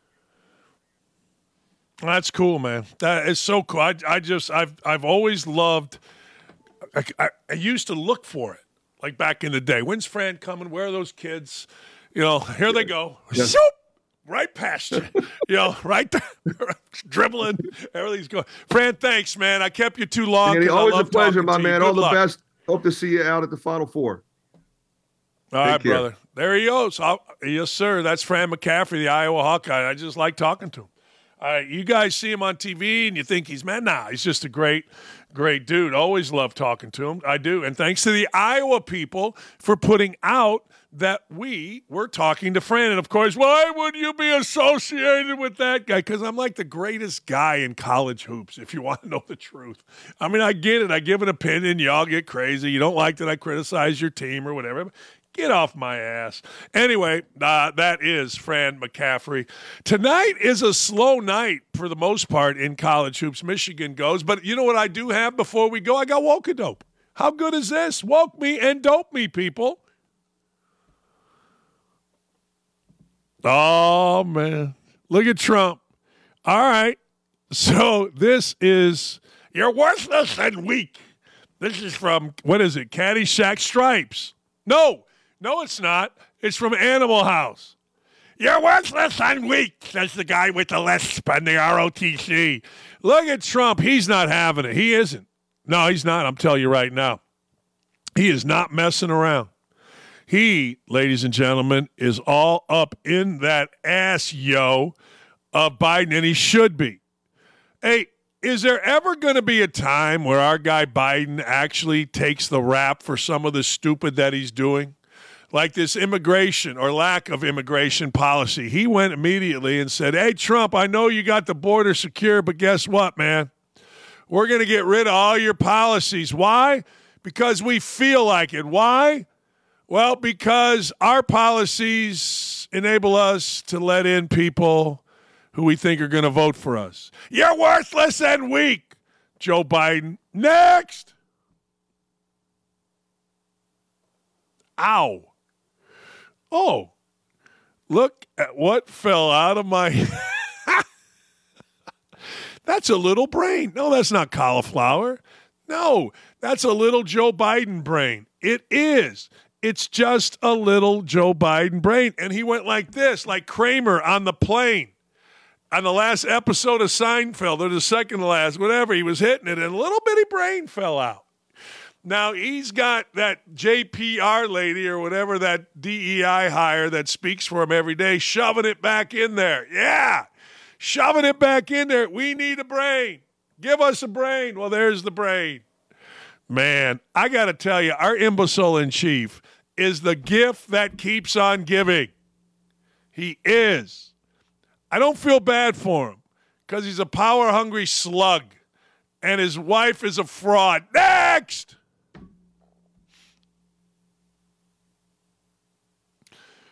we could save 20 to 40% or more on everything by switching back to Trump. Man, serious question. I know I got a lot of Iowa people still with me. How many of you have gone to the store? I like going to the store. I'm not going to lie. When I got divorced, my kids lived with me. My wife moved out. She got an apartment. Kids live with me. So I started cooking. And when you get older, what do you really do? Like, you know, you're in college, you find stuff to do, or you're married with kids, you get stuff to do. But my kids were in high school, they had their own thing. So every day after, not every day, but a lot of days after my show, I would drive home, check in, see what's going on, and then I would head to the store. There were two stores. One was called Vacation Marsh, which was a littler store, and then one was Big Marsh, which was out on Michigan Avenue. So I would go so often, I got to know the pricing. I would go so often, I got to know the people at Vacation Marsh, and it became a good time. And I would cook. Not great stuff. My specialty, according to everybody, is, well, beans and turkey. That's right, black beans. I put some turkey in it, season it up nice, put it on a slab, open face. There you go. Shut up. Maybe some green beans. Don't at me. And then a nice ham mix would always be in there. But that's what I did. So I know the price of groceries. Holy hell. I go still. I went the other day. Everything that was under seven or eight bucks is now over 10. And I'm talking about you, lunch meat. That's right. I'm talking about you, Boar's Head, and others. I'm a lunch meat guy. I could eat lunch meat morning, noon, and night. Honey ham, love you. Pastrami, bring it. American. I'll go with pepper. You name the cheese, baby Swiss. What has two thumbs and loves it? This guy. But I got to tell you, Biden has made me fucking crazy because Bidenomics sucks. It sucks the big one, the two handed big one. That's right. Think John Holmes. It sucks so bad because you can't swing a dead cat in a grocery store without paying something that used to be under 10 bucks and is now over 10 bucks. Honest to God. Joe Biden economics blows ass. I don't care whether Colin Cowherd comes on my uh, Twitter and talks about how the economy is really good. Don't care. I go shopping. What I care about grocery prices, energy prices, gas prices, interest on mortgages. That's what I care about. Shut up, everybody else. You care about what you care about. And the fact that groceries are so expensive sucks. And it sucks because that's Biden's crap doing. I ain't happy about it. If you were going to ask me a couple years, five, uh, eight, nine years ago, you're going to vote for Trump or Hillary, I ain't voting for either. I voted for me. Last election, those two idiots, I voted for me. This year, I ain't voting for me. I'm voting for Trump. You can call me a MAGA. You can call me anything you want. But I'll tell you what, you're not going to call me by voting for Trump. You're not going to call me lunch meat over $10. If Trump doesn't bring lunch meat under $10 in his first year, I'll be ripping his ass too. I've always said, I don't want to hear the word inflation. This is from me being a kid and a news freak. I don't want to hear the word inflation. I don't want to hear it. I don't want to hear it. You heard it in Jimmy Carter. I don't want to see gas prices through the roof, and I want the stock market to be good. Stock market not bad. Stock market's pretty good. Gas prices suck, and of course, inflation is insane. Now I understand. Well, what about inflation? Now I'm into immigration. If we're going to let every criminal from every South American country and China come into our country, you suck as a president. Biden, you suck. Period our imbecile in chief, Bidenomics, my ass. No, seriously, I got two words for you my ass. This is a fun show today. I didn't have to do a lot of talking. We had great guests, but you know what? We always have great guests, don't we? I mean, seriously, Beth and everybody involved in getting the guests, you guys are outstanding. I'm going to tell you something else. What sucks? You know what sucks? I can't promote Johnny Kinziger, little 5'10 guard at Illinois State, who's the best freshman, most clutch freshman in the country. Why? Because the guys at the top will be out there poaching Johnny Kinziger. That sucks. Anyway, I hope everybody I hope everybody has a great afternoon. And I don't know if you saw this. Congratulations, Indiana State Robbie Avila, the big chunky kid who wears glasses, rec specs, dropped 35 last night at Evansville. And guess what? Indiana State, for the first time since 2000, clinched at least a share of the Missouri Valley Championship. I would argue, give me the top three teams in the Missouri Valley in the NCAA tournament. Let's eliminate the ninth place team in the Big 12 or the eighth place team in the Big 10. Just one man's opinion. Just one man's opinion. I just saw this too. This is odd to me. I'm giving you a little potpourri here. I'm giving you a little Rudy Martzke here. I just saw this. Did you know that in some of these NFL draft ratings, Spencer Rattler is is listed ahead of Bo Nix and Michael Penix? Yeah, it's crazy. Absolutely crazy. All right. See you.